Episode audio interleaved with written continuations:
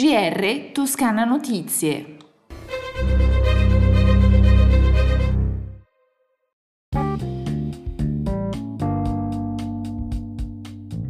Bentornati all'ascolto del GR di Toscana Notizie. Dopo la lettera con la quale gli operatori sanitari dei pronto soccorso toscani lamentano le loro condizioni di lavoro, il presidente della regione Eugenio Giani convoca tempestivamente una conferenza stampa per illustrare tutte le misure sul tavolo per venire incontro alle istanze di chi lavora nei pronto soccorso. Alla conferenza stampa hanno preso parte anche l'assessore alla salute Simone Bezzini, il direttore generale della Direzione Sanità, Welfare e Coesione Sociale Federico Federico Gelli e Stefano Grifoni, il coordinatore dell'organismo toscano per il governo clinico, ma ascoltiamo il presidente Gianni e l'assessore Bezzini.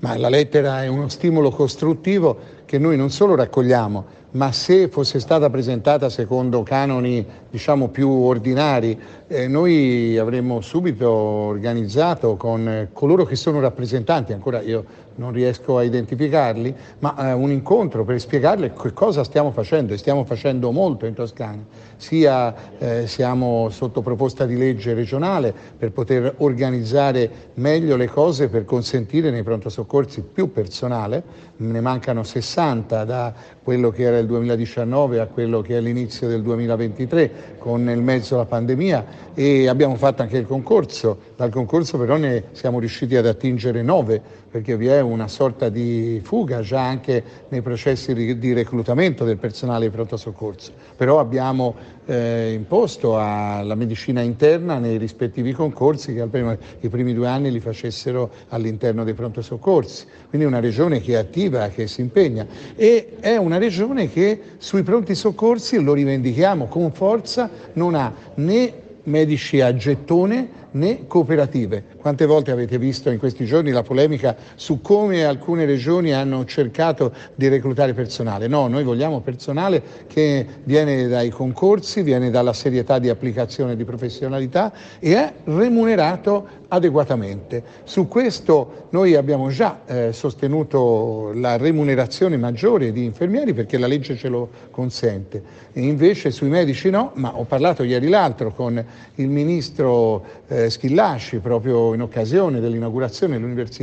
dell'anno accademico dell'Università di Pisa e ho visto che anche lui è impegnato per poterci dare sia quelle leggi che ci consentono di creare delle condizioni migliori di allargamento dell'organico dei pronto soccorsi di maggiore remunerazione, sia sotto l'aspetto di darci direttamente da parte dello Stato sulla specificità dei pronti soccorsi risorse che possano motivare economicamente i medici che oggi sembrano disertare i pronto soccorsi a poter invece andare lì. Noi dobbiamo ascoltare eh, quello che ci hanno scritto i 288 medici perché è un grido di dolore, è una evidenziazione di una grande preoccupazione che c'è che noi conosciamo, che, che, che condividiamo, insomma, ma per noi deve essere uno stimolo a fare di più e meglio, ecco, su questo non c'è ombra di dubbio, eh, considerando che la regione toscana è una regione che comunque ha sviluppato anche nel campo dei pronti soccorsi e dell'emergenza urgenza politiche innovative, ha cercato di eh, allargare i percorsi di formazione mettendo, quando lo Stato non lo faceva, borse a disposizione per le specializzazioni in medicina d'emergenza.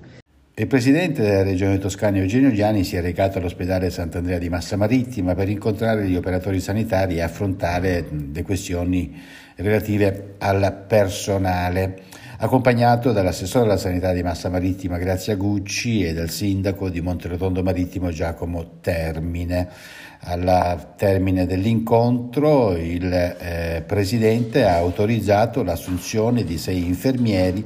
valutando anche la possibilità di assunzione di ulteriori quattro unità di personale.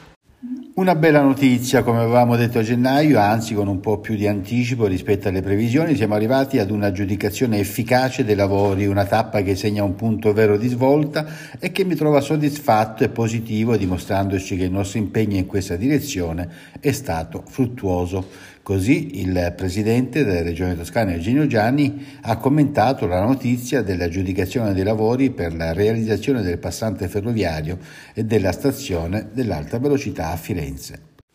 Presentata a Palazzo Strozzi Sagrati la seconda edizione della ciclostorica La Lastrense, organizzata dal gruppo sportivo 3M di Lastra Assigna, in programma il prossimo 19 marzo con partenza e arrivo alla Strassigna dopo aver attraversato i comuni di Scandicci, Montespertoli, San Casciano Valdipesa e Montelupo Fiorentino attraverso le colline fiorentine. A Palazzo Strozzi Sagrati sono intervenuti il sindaco di Sassigna Angela Bagni, il consigliere regionale Fausto Merlotti, il vicepresidente della 3M la Lastrense Mauro Caverni e Gianni Taccetti in rappresentanza dell'Unione Nazionale Veterani dello Sport Lesigne. Ma ascoltiamo subito dopo la presentazione della Lastrense la sindaca di La Sassigna Angela Bagni. Dopo il grande successo dello scorso anno, la seconda edizione, tante iscrizioni, la pedalata rosa. Eh, la pedalata rosa che è al centro di questa manifestazione il giorno prima della Lastrense che eh, vede toccare tutti quelli che sono i luoghi che eh, parlano di turismo lento nel nostro territorio, quindi di piste cillabili, ma un'attenzione in questo momento proprio alla donna.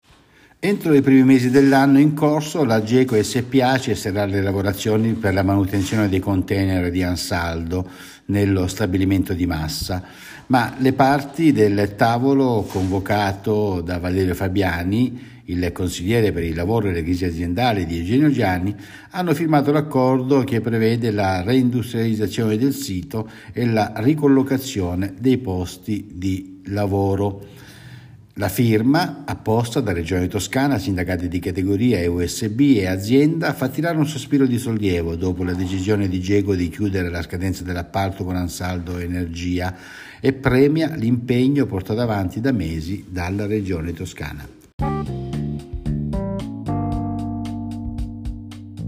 I dati ora sul coronavirus in Toscana, 224 nuovi casi nelle ultime 24 ore, 2 i decessi, al momento in Toscana risultano pertanto 9.019 positivi. Di questi 194, 2 in più rispetto a ieri, sono ricoverati in ospedale e 8, in questo caso 2 in meno, si trovano invece in terapia intensiva.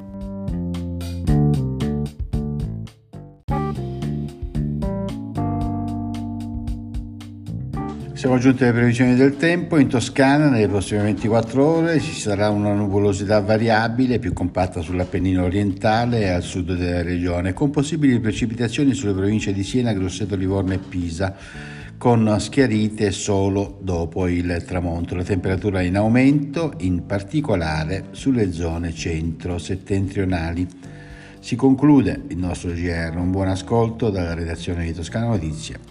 e una risentirci da Osvaldo Sabato.